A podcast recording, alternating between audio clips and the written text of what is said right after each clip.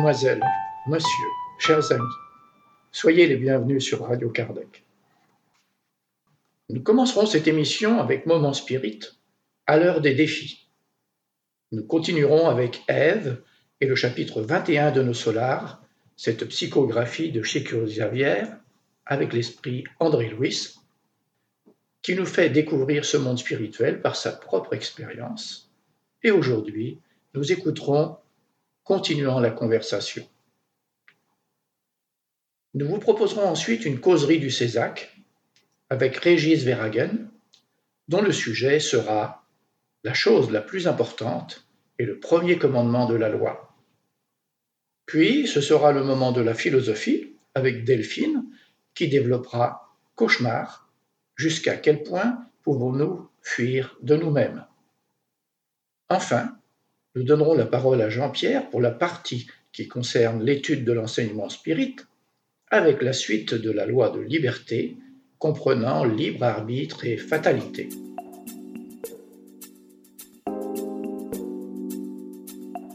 Chers auditeurs, nous allons commencer en diffusant un texte du projet Moment Spirit, une production de la Fédération Spirit du Paraná au Brésil. Moment Spirit, c'est une collection de plus de 3800 messages d'optimisme, de joie et de motivation. Nous avons le plaisir de pouvoir participer à ce projet en enregistrant et en diffusant ce contenu en français. Pour les plus curieux, visitez la page www.momento.com.br. Aujourd'hui, à l'heure des défis, écoutons.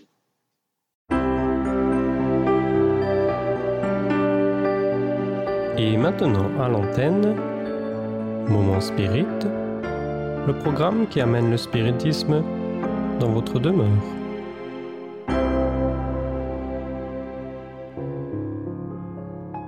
à l'heure des défis.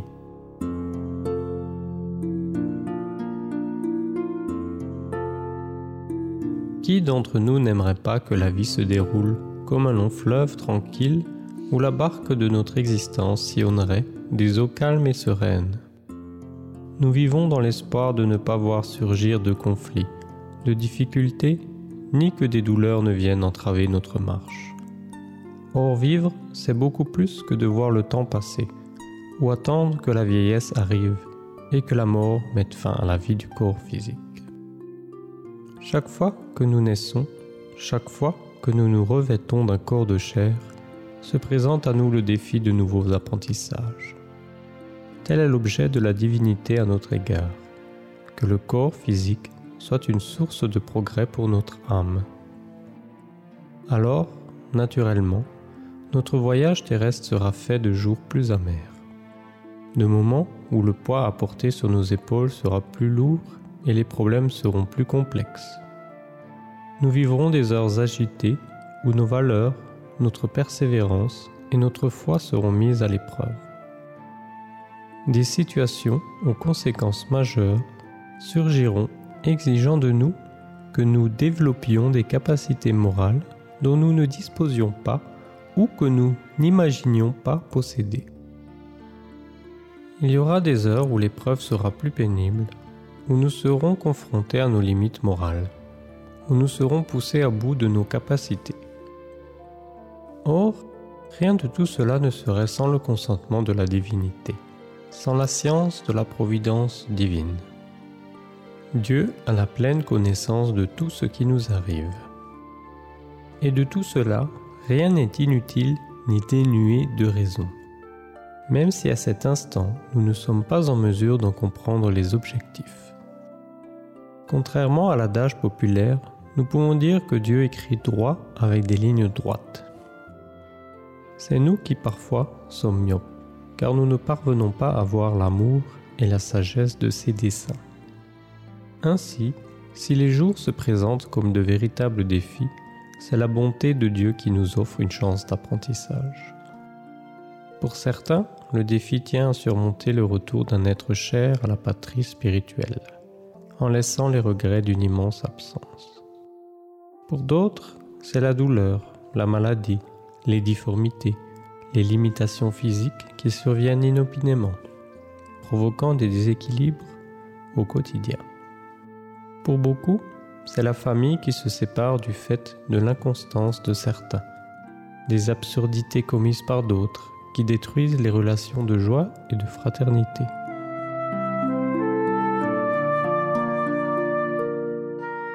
Ainsi va notre marche, faite de défis et de leçons. Quand elle nous arrive sous la forme de douleur ou de nostalgie, de maladie ou d'un manque, quel qu'il soit, c'est toujours une invitation à apprendre. Remplissons-nous de courage et habillons-nous de foi. Affrontons ce qui nous arrive avec la sérénité de ceux qui comprennent que les défis sont nécessaires au progrès moral. Et n'oublions pas que Jésus, le bon berger, sera toujours là pour nous soutenir tous, les fatigués et les affligés, dans le giron de son amour.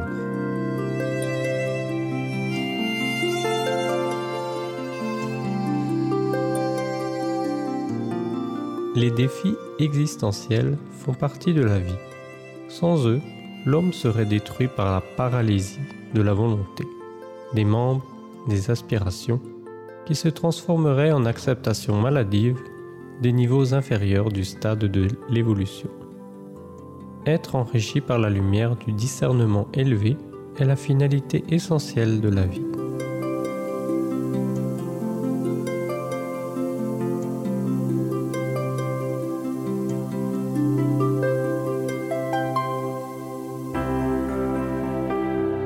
Ainsi se termine un autre épisode de Moment Spirit offert par livraria mundo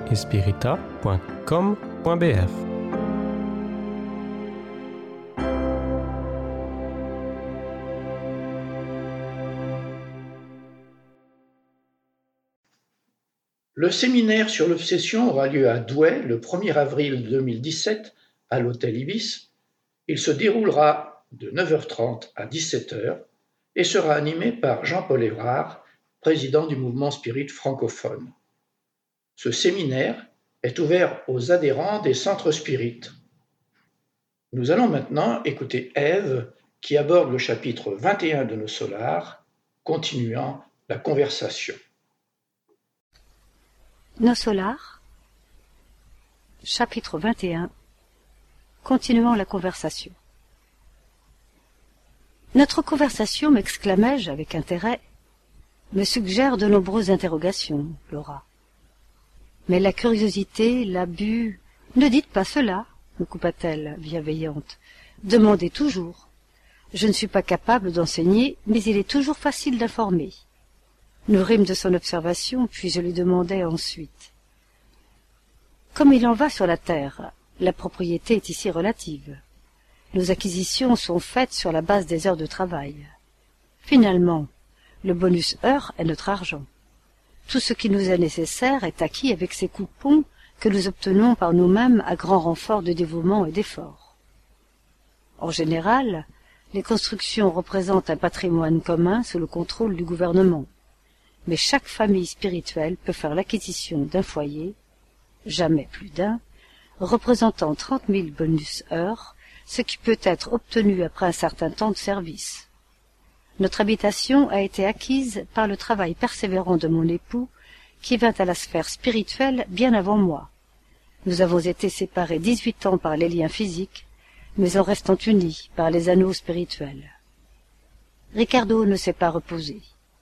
Recueilli à nos solars après une certaine période d'extrême perturbation, il comprit immédiatement la nécessité de l'effort actif nous préparant un nid pour le futur.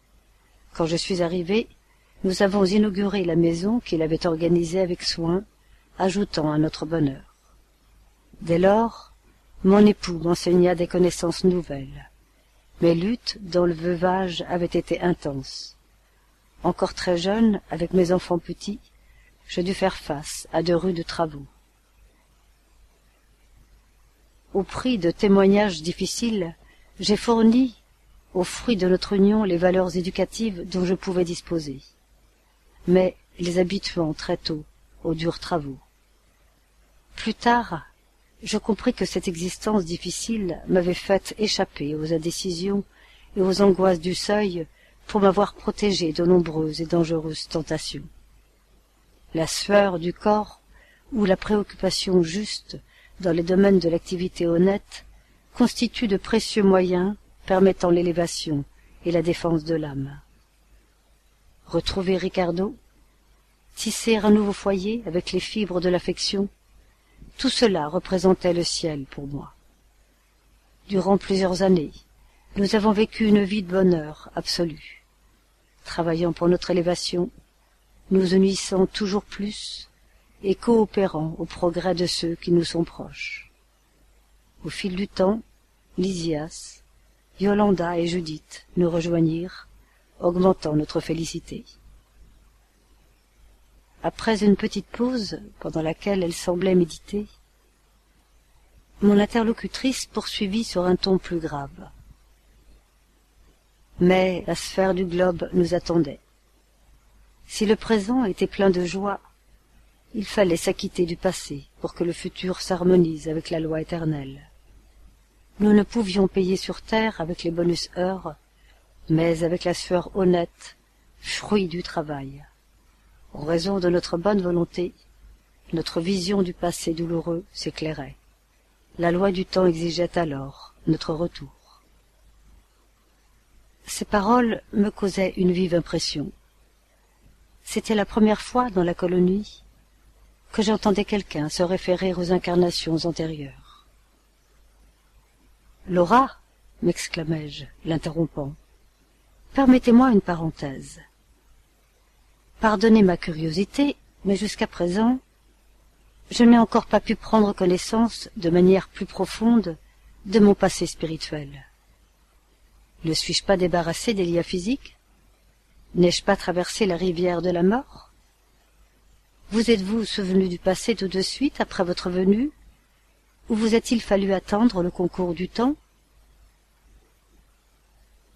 J'ai dû attendre, répliqua-t-elle, souriante. Avant tout, il est indispensable que nous nous dépouillions des impressions physiques. Les écailles de l'infériorité sont très tenaces. Un grand équilibre est nécessaire afin que nous puissions nous souvenir de manière profitable. En général, nous avons tous commis d'importantes erreurs dans les cycles de la vie éternelle. Qui se souvient du crime perpétré se sentira l'être le plus infortuné de l'univers et qui se souvient du crime dont il a été victime se considérera de la même manière comme un être malheureux. Ainsi, seule l'âme qui est très sûre d'elle-même reçoit spontanément de tels souvenirs.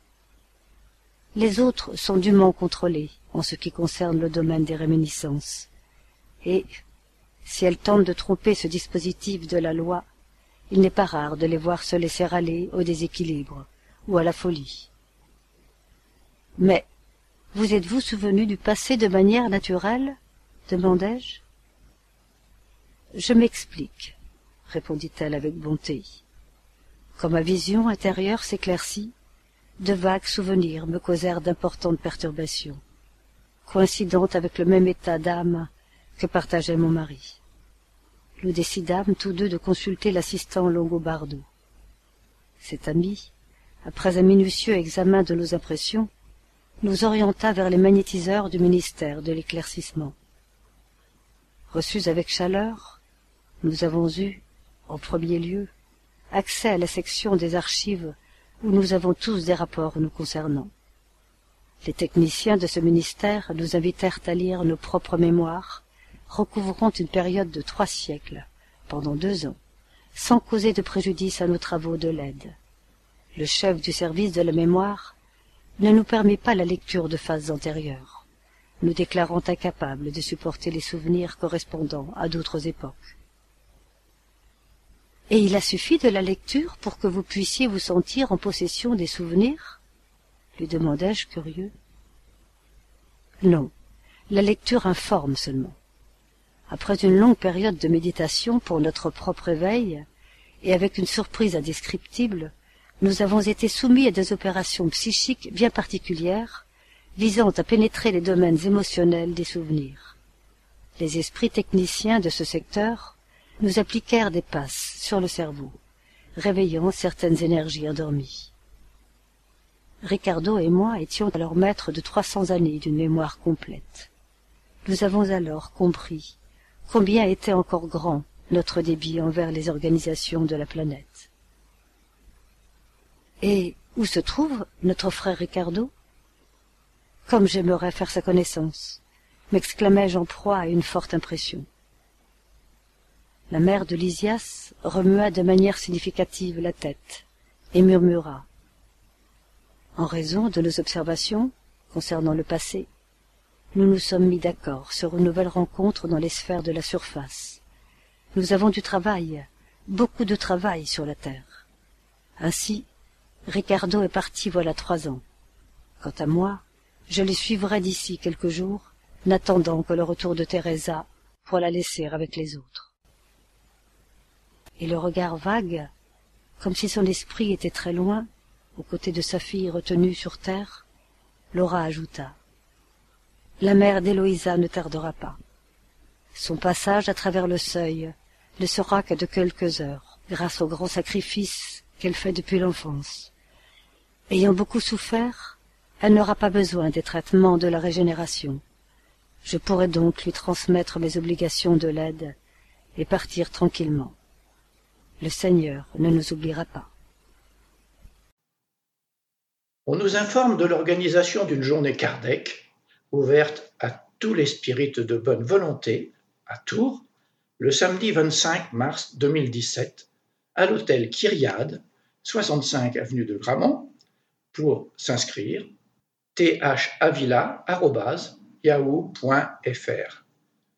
Ce sera l'occasion de nous remémorer que Léon Denis, ce frère, pionnier du spiritisme, qui nous a quittés il y a 90 ans, a vécu dans cette bonne ville de Tours nous lui devons d'avoir développé le côté philosophique du spiritisme en apportant la consolation au cœur de l'homme.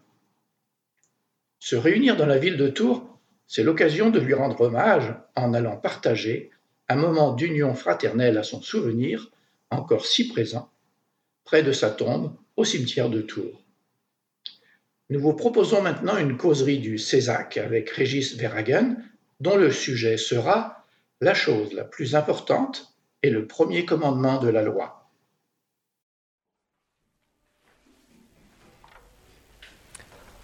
Je vais commencer par vous poser une question toute simple. Peut-être qu'elle va vous paraître compliquée, mais en réalité, elle est assez simple. Quelle est la chose la plus importante? Je vous laisse y répondre mentalement. Et peut-être que vous êtes dit, ah bah tiens, on est dans un centre spirit, le monsieur devant qui pose quelle est la chose la plus importante. Ah, je me souviens un peu de tout ce que j'ai appris, peut-être qu'il parle d'amour. Mais en vrai, posez-vous vous-même la question. Quelle est la chose la plus importante pour moi? Et en préparant cette causerie, je me suis moi-même posé la question.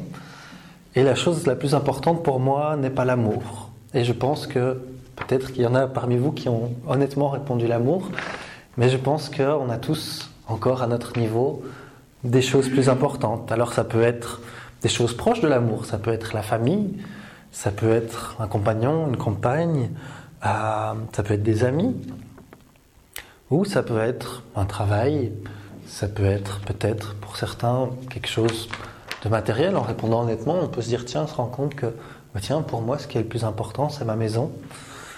Ah, aucun jugement là-dessus, de nouveau, ça peut être mon travail. Chacun a, sa vie, chacun a, ses raisons, chacun a des choses importantes qui le mettent en mouvement. Mais on se rend compte tous que ce n'est pas l'amour. Et pour resituer euh, le thème de cette causerie, ce sont les pharisiens qui viennent voir Jésus. Et ils aimaient bien lui poser des questions simplement pour qu'il réponde des choses qui sont contraires à la loi pour pouvoir après l'arrêter et l'exécuter parce qu'il les embêtait beaucoup. Et donc il lui demande, maître, c'était la façon dont on s'adressait envers les rabbis, puisque Jésus était un rabbi, à maître, quel est le plus grand commandement de la loi? Et alors Jésus répond, vous aimerez Dieu au-delà de toute chose. Et alors là, bon, bah, il répond pile tel quel ce que dit la loi. Et puis il dit, mais voici le second qui est semblable au prochain. Euh, premier, pardon. Vous aimerez votre prochain comme vous-même. Alors c'est très intéressant parce que non seulement ça existait déjà dans la Torah, c'est pas quelque chose que Jésus a inventé, donc ces contradicteurs, ben voilà, ne pouvaient que dire bon ben il a dit quelque chose euh, de juste, mais il a dit en plus voici le second qui est semblable au premier. Ça veut dire que d'après Jésus, aimer Dieu, qui pour nous reste encore quelque chose d'assez euh, probablement assez abstrait, aimer Dieu, c'est la même chose que d'aimer les gens. Il dit comment est-ce qu'on peut aimer le Créateur sans aimer ses créatures Ça n'a pas de sens. Eh bien aujourd'hui on va parler justement de cet amour. Alors c'est pas l'amour de couple, même si l'amour de couple peut être un amour très beau. Le français malheureusement est assez pauvre à ce niveau. Le portugais est un tout petit peu plus riche, euh, puisqu'il a deux mots pour dire aimer. Euh, le français n'en a qu'un. Mais ça reste, toutes les deux langues restent très pauvres. Les Esquimaux, par exemple, ont 19 mots pour parler du blanc. Parce que leur environnement est très blanc, donc ils ont divers blancs différents. Et je ne parle pas de beige, hein, je parle de blanc, blanc. Euh, un jour, je l'espère, nous aurons plus que 19 mots pour parler d'amour. Et ce seront tous des amours véritables, mais des amours différents. On peut aimer son compagnon, sa compagne, on peut aimer ses enfants, on peut aimer ses amis, on va le voir, on peut aussi aimer le serveur du restaurant, on peut aussi aimer son patron, mais ce sont des amours différents qui s'expriment différemment. Et ce message, c'est vraiment le résumé parfait de la doctrine de Jésus. Si on veut résumer ce que euh, Jésus a dit, tout son message, c'est aimer votre prochain comme vous-même. il y a quelque chose d'intéressant. La première, c'est la notion d'égalité devant Dieu. Il voit tous les êtres comme étant, des, comme étant ses enfants. En tant que tels, nous sommes tous égaux. Ça m'a fait penser à un film, un film qui dépeint des disputes entre chrétiens et les croyances encore de l'Empire romain, qui était quelques centaines d'années après la mort de Jésus, au moment où vivait le premier empereur chrétien de l'histoire. Donc les chrétiens qui jusqu'ici avaient été persécutés prenaient un peu plus une place plus légitime. Et on voit les disputes entre les païens qui voient que depuis des siècles leur pouvoir s'effondre et les chrétiens qui prennent de la place. Les païens qui représentaient les élites locales, les maîtres d'esclaves, les scientifiques, les philosophes, les prêtres, et euh, les chrétiens qui étaient souvent les serviteurs, les pauvres, euh, les esclaves, etc. Et c'est l'histoire d'une femme, d'une philosophe. C'était assez rare euh, pour l'époque, puisque les Romains, les Grecs n'étaient pas très tendres avec les femmes. C'était une philosophe assez connue, qui est connue de l'histoire, et qui a des élèves. Parmi ces élèves, qui faisaient partie des, élites, il y avait beaucoup de euh, croyances de tous les dieux et des chrétiens. Et elle arrive dans sa classe et elle voit qu'ils se disputent. Et elle dit, elle part d'un principe philosophique que si deux choses sont égales face à une troisième, elles sont censées être égales entre elles. Et elle dit, voilà, à mes yeux, vous êtes des étudiants. Je vous aime tous les deux. Les deux groupes, je les aime. Et entre vous, vous êtes aussi des étudiants. Donc vous devez vous comporter en tant que frères. Et c'est un peu ce que Jésus vient nous amener. Peu importe notre religion, peu importe nos croyances, nous sommes des étudiants sur Terre. Nous sommes venus apprendre. Et quelle que soit notre position, nous sommes frères. Alors, on a pourtant des positions différentes. Et à l'époque, il y avait des positions aussi différentes. Il y avait des serviteurs, des maîtres, des esclaves, même si on considère que l'esclavage était injuste, ils étaient dans cette position. Euh, et aujourd'hui, nous avons aussi cette dynamique.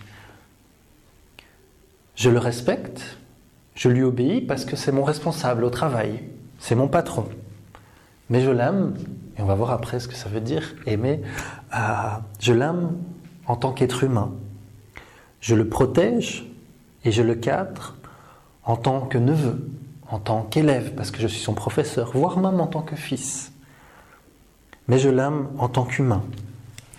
Je lui commande de la nourriture et une boisson en tant que serveur, parce que je suis au restaurant, mais je l'aime en tant qu'être humain.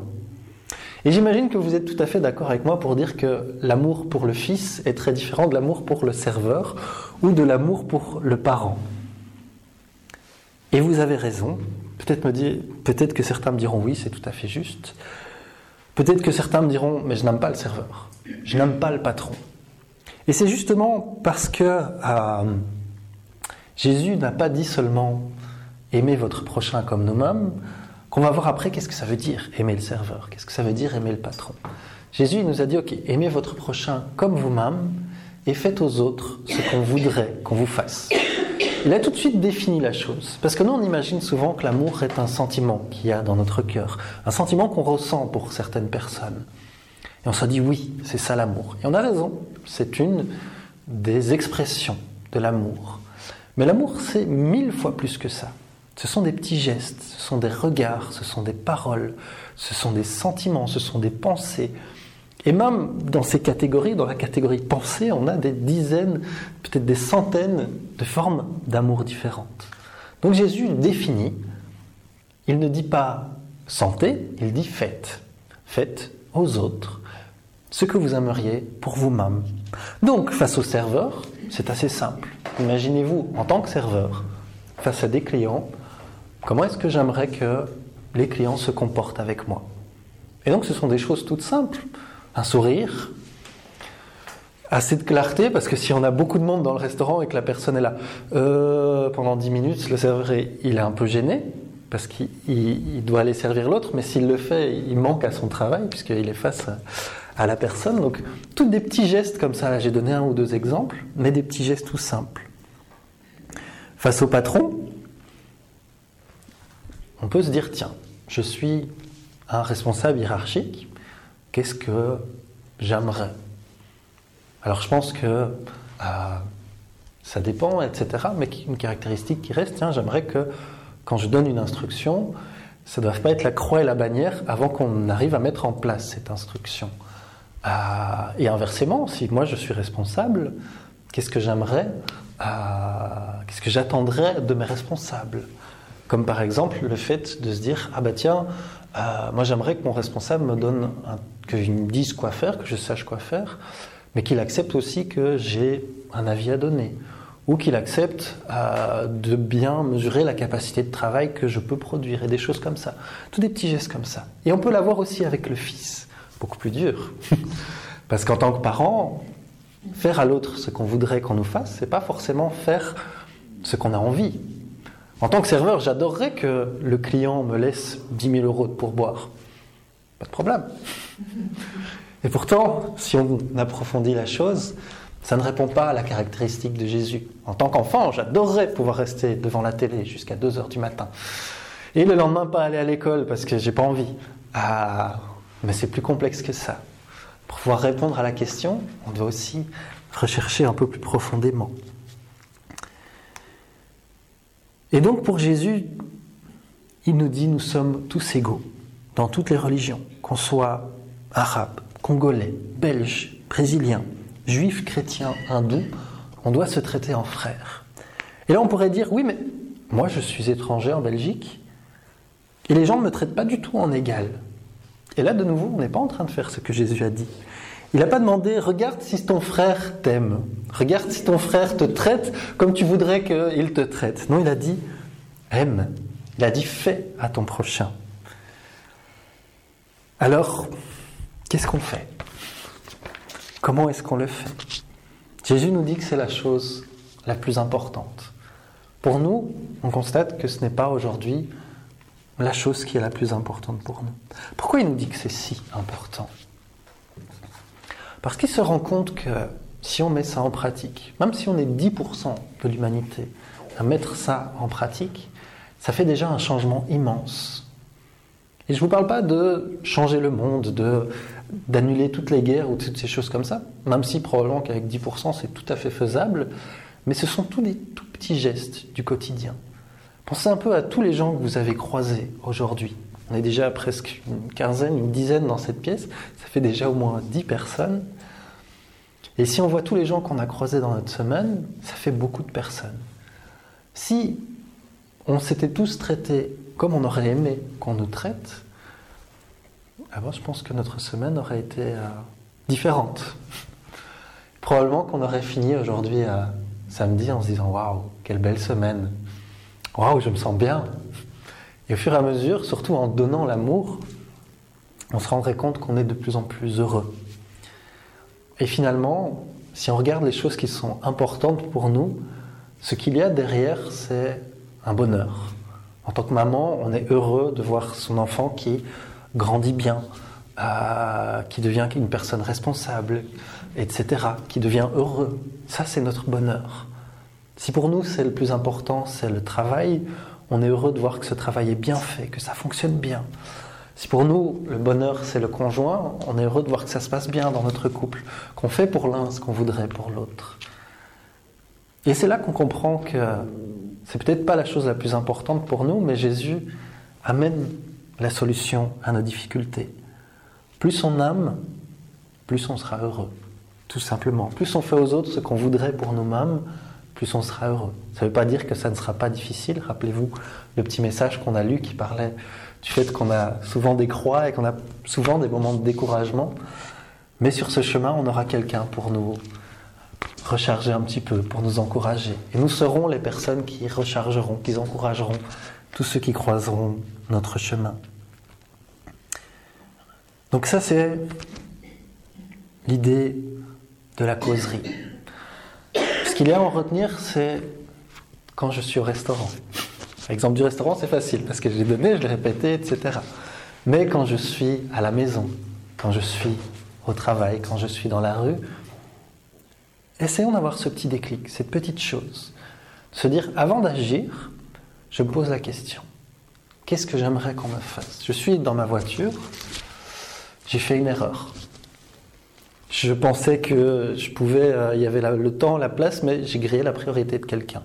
Je me dis, oups, comment est-ce que j'aimerais être traité? J'accepterais probablement qu'on me dise que j'ai fait une erreur, mais il y a peut-être la manière de le faire. Et comme ça, dans tous les gestes, d'avoir avant de Ah, comment est-ce que.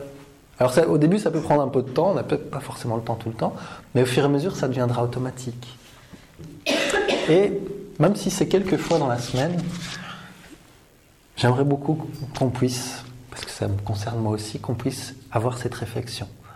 Comment j'aimerais qu'on me traite si j'étais à la place de la personne qu'il y a en face de moi? Ça peut être tout bête, hein. la file du supermarché, on a le temps de penser. On est là tout seul, euh, hop, et on doit attendre. Ça peut être tout simple. Comment j'aimerais être traité quand je suis, euh, si j'étais euh, caissière ou caissier de supermarché? Ça, c'est le centre de la causerie. Et il y a un petit bonus au cas où j'aurai le temps. J'ai un petit peu de temps. Et ce bonus, c'est toujours dans cette phrase de Jésus. Aime ton prochain comme toi-même. Ça implique une chose qui est parfois tout aussi difficile que d'aimer son prochain, c'est de s'aimer soi-même. Alors de nouveau, qu'est-ce que ça veut dire s'aimer soi-même? Faire aux autres ce qu'on aimerait pour soi-même, ça, devient compliqué. La faire à soi-même ce qu'on aimerait pour soi-même, c'est peut-être plus compliqué. Par contre, c'est toute une série de choses. Essayez un simple exercice. On passe tous, tous les jours, probablement matin et soir, un certain temps devant un objet plat, avec du verre et un métal derrière pour refléter une image. Ça s'appelle un miroir. J'imagine que vous avez deviné. Euh, souvent on regarde, tiens, pour un homme, est-ce que ma barbe a poussé? Euh, Est-ce qu'il y a un bouton? Est-ce que mes cheveux sont bien? Etc. etc. On oublie souvent de regarder ce qu'on a devant nous comme une personne. La regarder dans les yeux pendant un temps et se dire, tiens, qui es-tu? C'est étonnant, au début ça peut être un peu déstabilisant.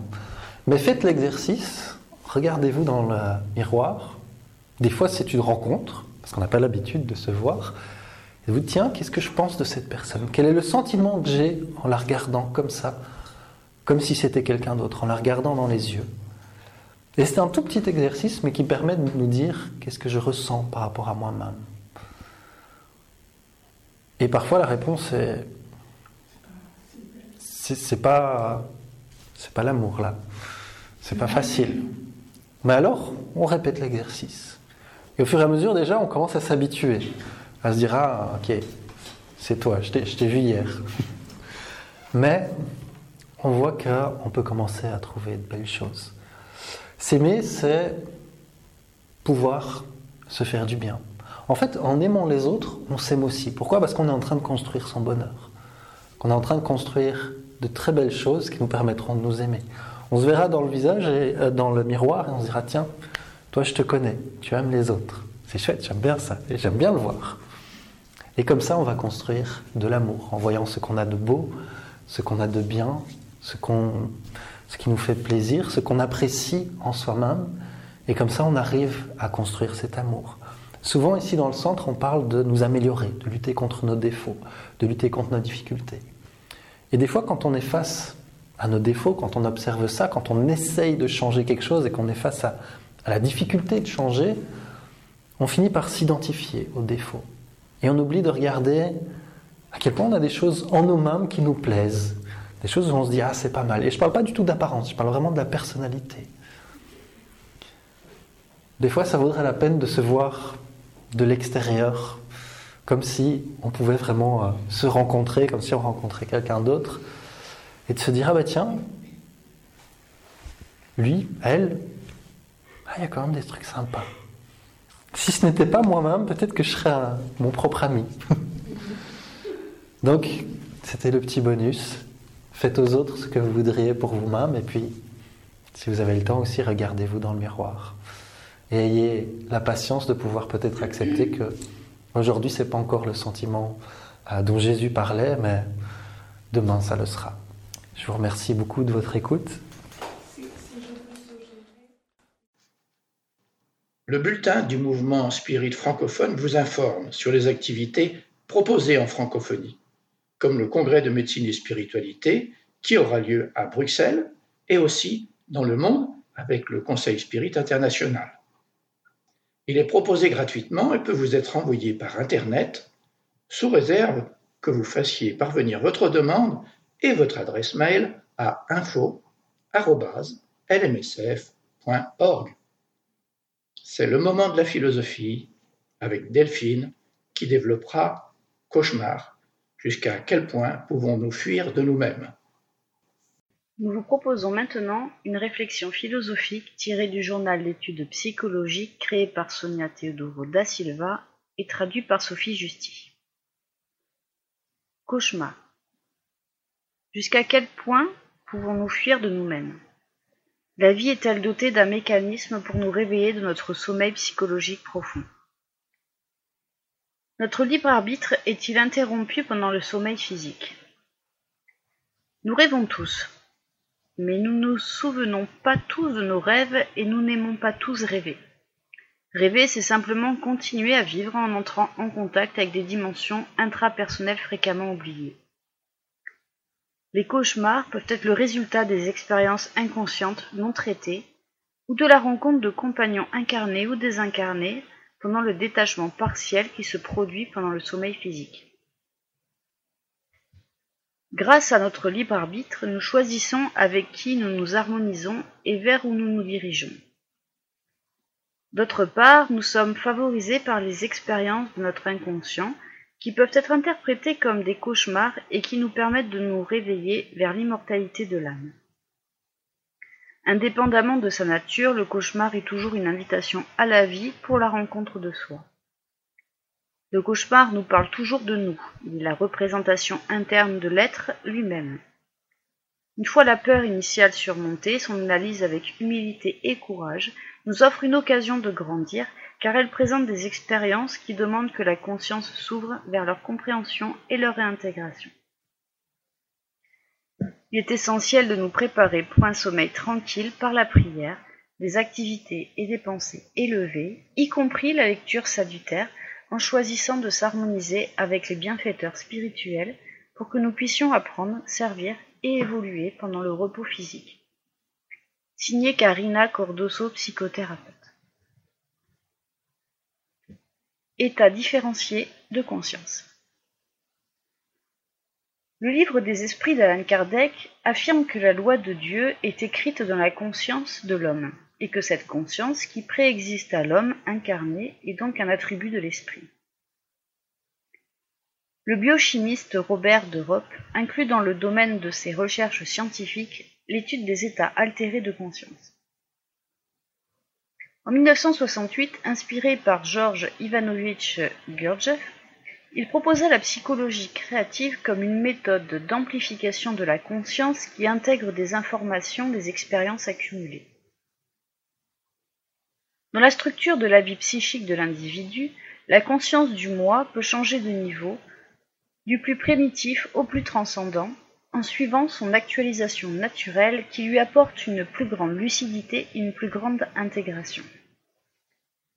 Dans une analyse basée sur le système de psychologie et spiritisme, les différents états de conscience se révèlent selon les niveaux suivants.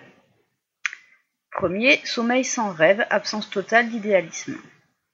L'être est plus physiologique que psychologique. Il dort, s'alimente, procrée et l'absence de volonté contribue au lent avancement de l'instinct, à la conquête de la logique et de la raison. Deuxième, sommeil avec rêve, les premiers signes d'idéalisme, d'intérêt apparaissent. L'être libère ses clichés. Il passe par les phases dramatiques, les cauchemars, les frayeurs. Ensuite, celui de la libido et les révélateurs. Troisième, sommeil éveillé, l'homme commence à s'observer et à observer l'autre en élargissant le degré de relation sociale et émotionnelle dans laquelle la détermination et la volonté conduisent l'être à la découverte de la finalité de son existence, à la rencontre de soi. Quatrième, transcendance du moi, révolution de la conscience à la recherche de l'intériorisation pour une perception subjective de la réalité. En choisissant la conduite chrétienne comme mécanisme de facilitation de l'évolution, il surpasse ses conflits, ses angoisses et ne s'identifie pas avec les contenus psychologiques affligeants. Vivre dans cet état de conscience deviendra si naturel qu'il atteindra rapidement le prochain niveau. Cinquième, conscience cosmique. La sincérité et la volonté émanant du cœur créent une lumière intime pour comprendre la vérité se liant avec la conscience cosmique. Pour s'aimer, la créature s'unira au Créateur tout au long des réincarnations, en effectuant sa réalisation profonde, car celui qui s'illumine sent et irradie l'amour. Signé Evanise Ermswirtz, psychothérapeute.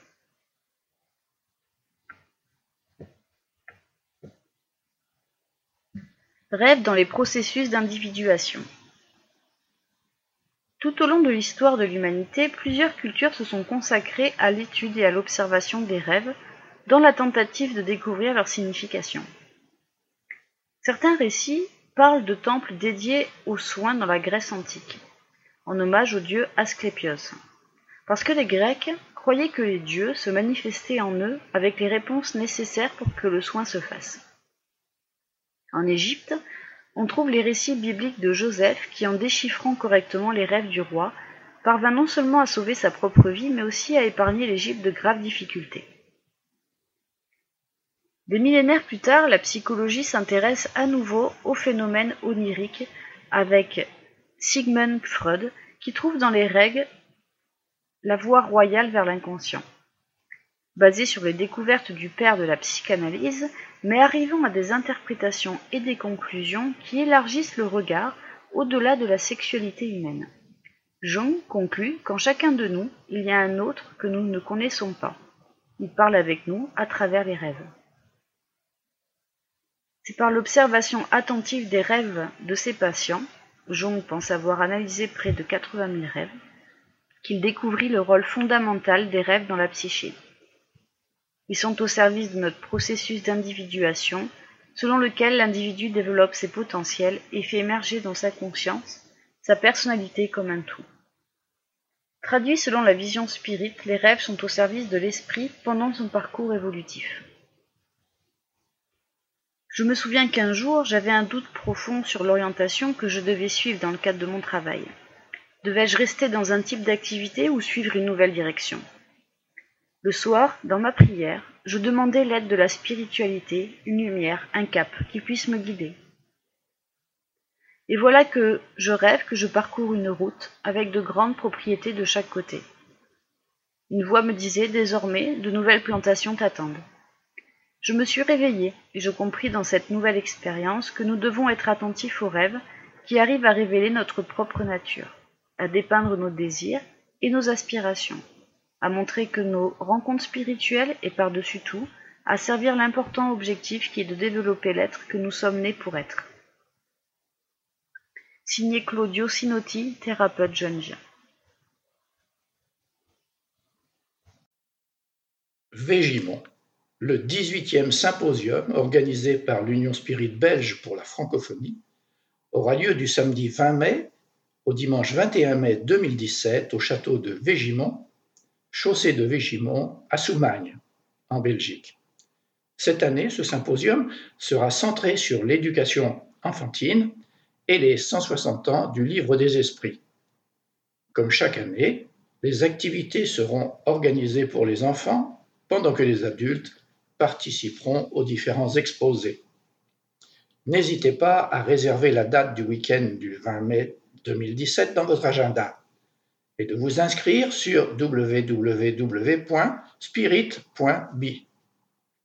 Les inscriptions seront prises en compte des réceptions du paiement et ne donne lieu à aucun remboursement.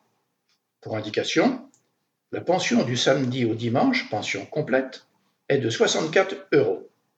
Inscrivez-vous le plus tôt possible en précisant le nombre de places nécessaires. Nous allons maintenant retrouver Jean-Pierre, qui va nous parler de l'étude de la loi de liberté avec libre arbitre et fatalité. Bien, chers auditeurs, dans cette émission, nous terminerons l'étude de la loi de liberté avec les chapitres Libre arbitre et fatalité et le principe de l'action et de la réaction. Troisième partie Libre arbitre et fatalité. La doctrine spirite enseigne que la fatalité n'existe que par le choix qu'a fait l'esprit en s'incarnant de subir telle ou telle épreuve. En la choisissant, il se fait une sorte de destin qui est la conséquence même de la position où il se trouve placé. Ces épreuves choisies sont de nature physique, déficience du corps physique, maladie, limitation financière, etc. Car pour ce qui est des épreuves morales et des tentations, l'esprit, conservant son libre arbitre sur le bien et sur le mal, est toujours le maître de céder ou de résister. Un bon esprit en le voyant faiblir, peut venir à son aide, mais ne peut influer sur lui de manière à maîtriser sa volonté. Les doctrines qui prêchent l'existence d'un fatalisme dirigeant la vie de la personne dans tous les sens, de la naissance à la mort, enseignent que tous les événements sont préalablement fixés par une cause surnaturelle. L'homme n'ayant plus qu'à se réjouir s'il est favorisé par la chance, ou à se résigner si le destin lui adverse. Ceux qui croient à la prédestination se basent sur la souveraine grâce divine, enseignant que depuis toute éternité, quelques âmes ont été prédestinées à une vie de rectitude et, après la mort, à la grâce céleste, tandis que d'autres ont été préalablement assignées à une vie reprochable, et par conséquent précondamnées aux peines éternelles de l'enfer. Si Dieu contrôle avec anticipation tous les actes et toutes les volontés de chaque individu, disent-ils, Comment cet individu peut-il avoir la liberté de faire ou de ne pas faire ce que Dieu aura décidé qu'il fera? D'un autre côté, les déterministes soutiennent que les actions et la conduite de l'individu, loin d'être libres, dépendent intégralement d'une série de contingences desquelles il ne peut s'esquiver, telles que les coutumes, le caractère et le tempérament de la race à laquelle il appartient, le climat, la terre et le milieu social où il vit, l'éducation, les principes religieux et les exemples qu'il reçoit, en plus d'autres circonstances, non moins importantes, comme le régime alimentaire, le sexe, les conditions de santé, etc. Ces doctrines, comme on le voit, réduisent l'homme à un simple automate sans mérite ni responsabilité. Le spiritisme nous présente des enseignements plus conformes à la justice et la miséricorde divine. La fatalité est comprise comme un produit du libre arbitre, dont les événements résultent des choix préalablement définis le plus souvent dans le plan spirituel. Ces choix reflètent toujours la nécessité de progrès spirituel et peuvent être modifiés selon le libre arbitre de la personne ou reprogrammés selon le bénéfice qui peut en résulter pour quelqu'un. En vérité, le programme de réincarnation est flexible, adapté aux circonstances et aux résultats attendus. C'est pour cette raison que les esprits supérieurs affirment la fatalité véritablement ne consiste que dans l'heure où vous devez apparaître et disparaître ici-bas. À l'exception du suicide, toujours vu comme une transgression de la loi divine, nous ne devons craindre aucun danger qui menace notre intégrité physique, car nous ne périssons pas si notre heure n'est pas arrivée. Cependant, il faut souligner que si l'heure de la mort est infaillible, on ne peut en déduire que les précautions pour l'éviter soient inutiles. Lorsque l'homme pressent que sa vie est en danger, il reçoit un avertissement des bons esprits afin qu'il dévie du mal et reprogramme ses actes. Il y a des gens qui semblent persécutés par une fatalité, indépendamment de la manière dont ils procèdent. Dans ce cas, ce sont des épreuves choisies antérieurement et qui leur arriveraient de toute façon. Cependant, de telles épreuves ne reflètent parfois que les conséquences de fautes commises par des actes irréfléchis dans l'existence actuelle. L'exercice du libre arbitre visant notre bonheur spirituel est un travail ardu dans lequel nous devons persister sans découragement. La lutte et le travail sont aussi indispensables au perfectionnement de l'esprit que le pain matériel est indispensable au maintien du corps physique. C'est en travaillant et en luttant, en souffrant et en apprenant que l'âme acquiert les expériences nécessaires dans sa marche vers la perfection.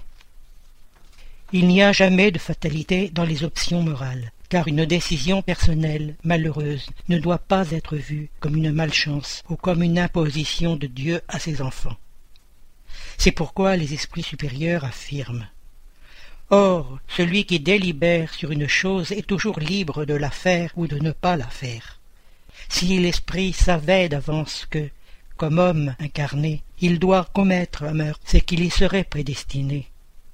Sachez donc qu'il n'y a personne de prédestiné au crime, et que tout crime ou tout acte quelconque est toujours le fait de la volonté et du libre arbitre.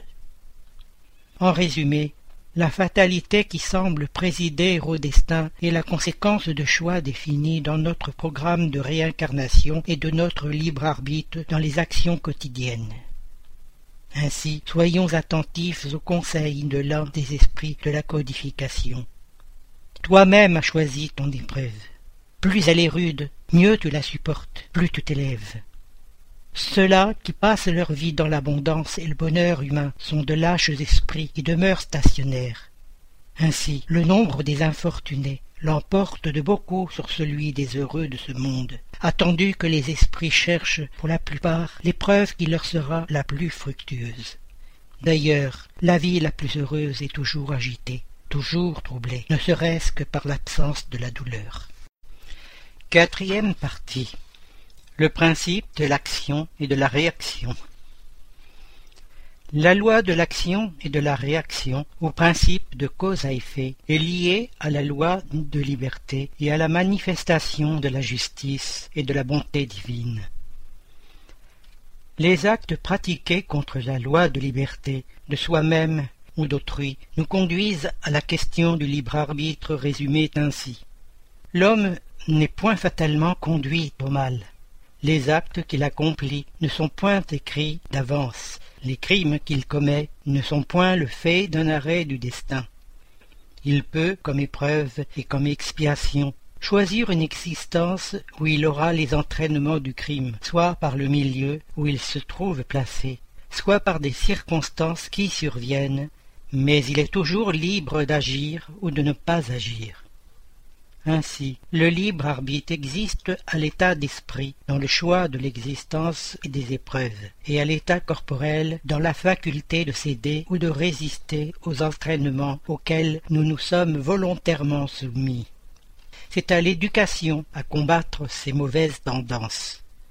Soulignons que sans le libre arbitre, l'homme n'a ni tort dans le mal, ni mérite dans le bien, et cela est tellement reconnu que, dans le monde, on proportionne toujours le blâme ou l'éloge à l'intention, c'est-à-dire à la volonté.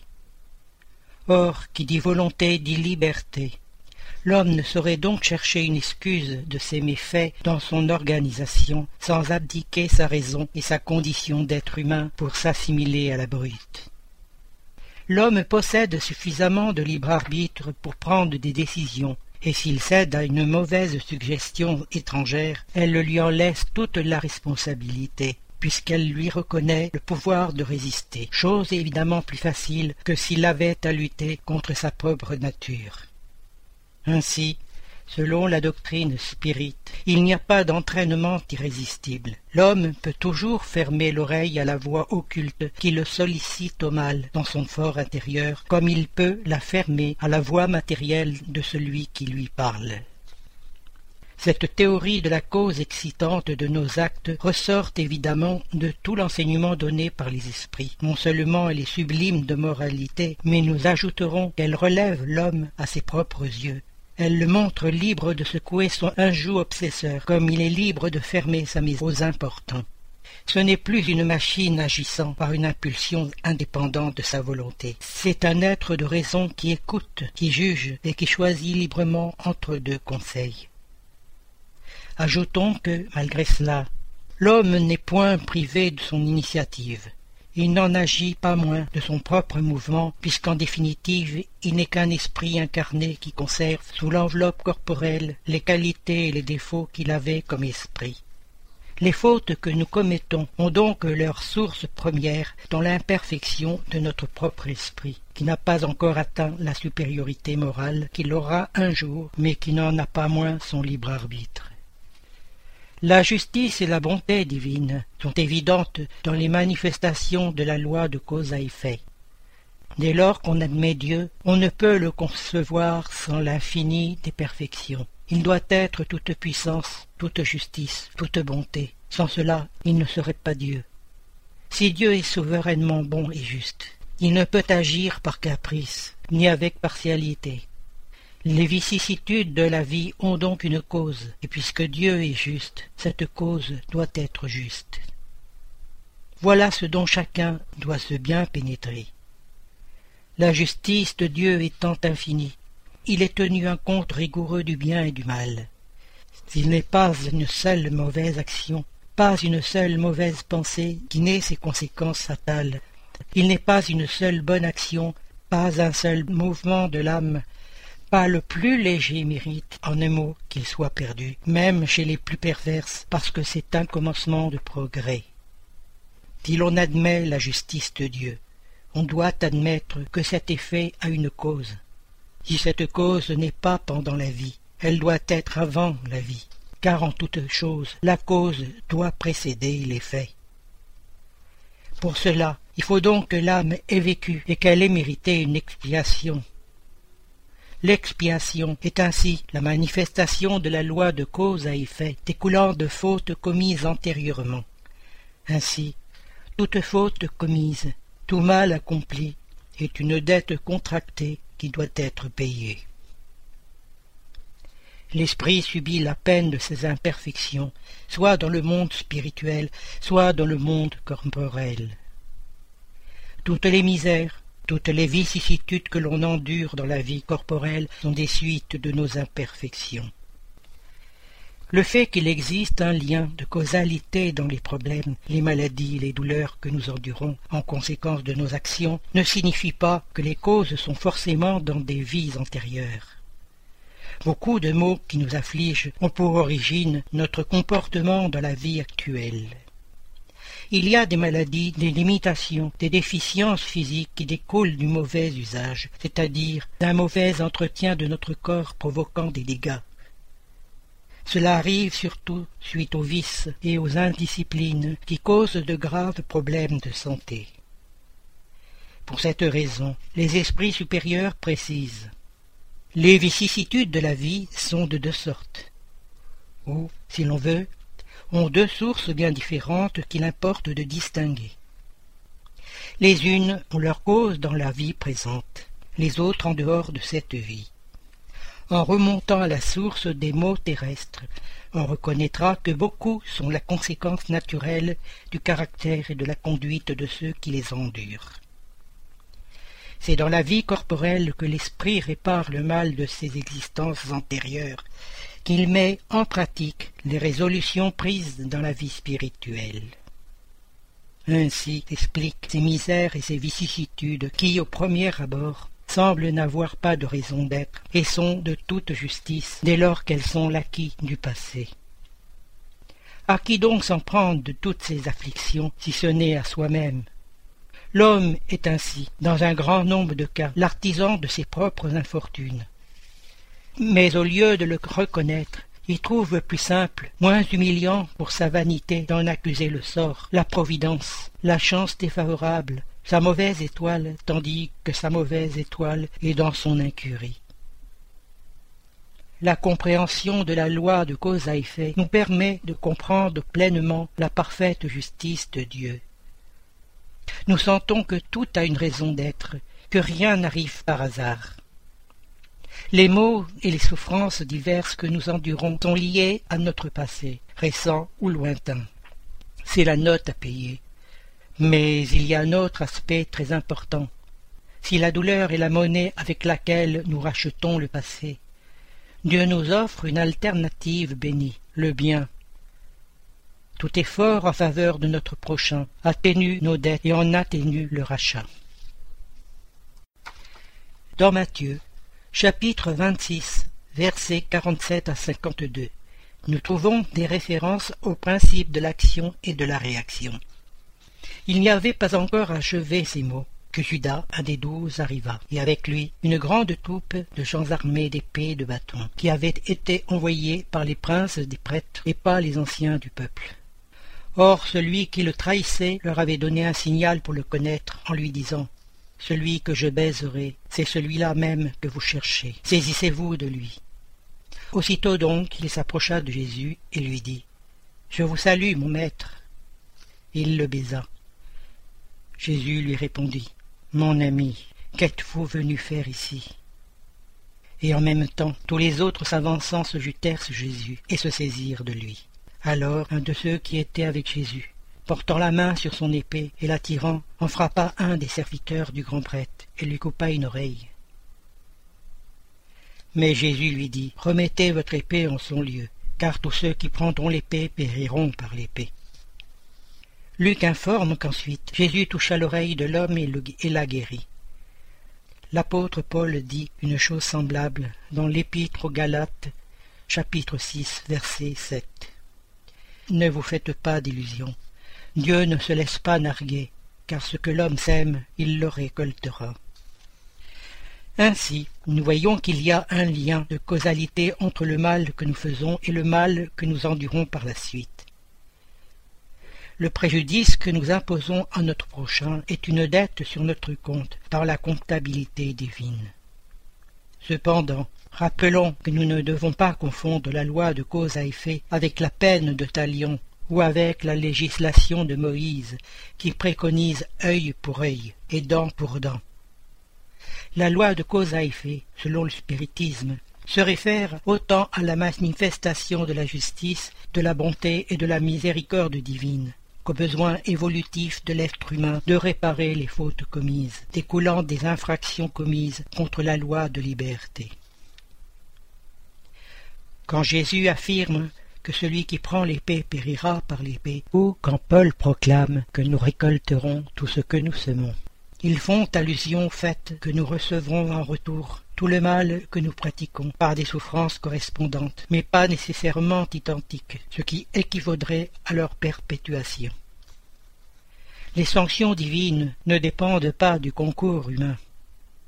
Tout préjudice causé à notre semblable produira des dérèglements dans notre corps spirituel, le père-esprit. Dérèglements qui, dans la même existence ou dans des existences futures, se manifesteront sous la forme de mots rédempteurs. La littérature spirite contient d'innombrables exemples de la loi de cause à effet. À titre d'illustration, nous citerons trois cas lors de la prochaine émission. Merci de votre écoute. Merci Jean-Pierre. Chers auditeurs, l'émission se termine.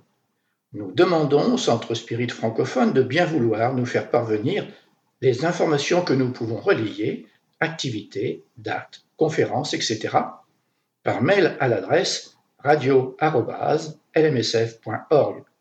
C'est avec plaisir que nous en informerons les auditeurs. Vous pouvez aussi aller sur les différents sites du mouvement spirit francophone et y trouver des informations et renseignements grâce aux liens qui existent sur le site www.lmsf.org. Chers auditeurs, nous sommes heureux d'avoir passé quelques instants ensemble et nous vous disons à bientôt sur Radio Kardec.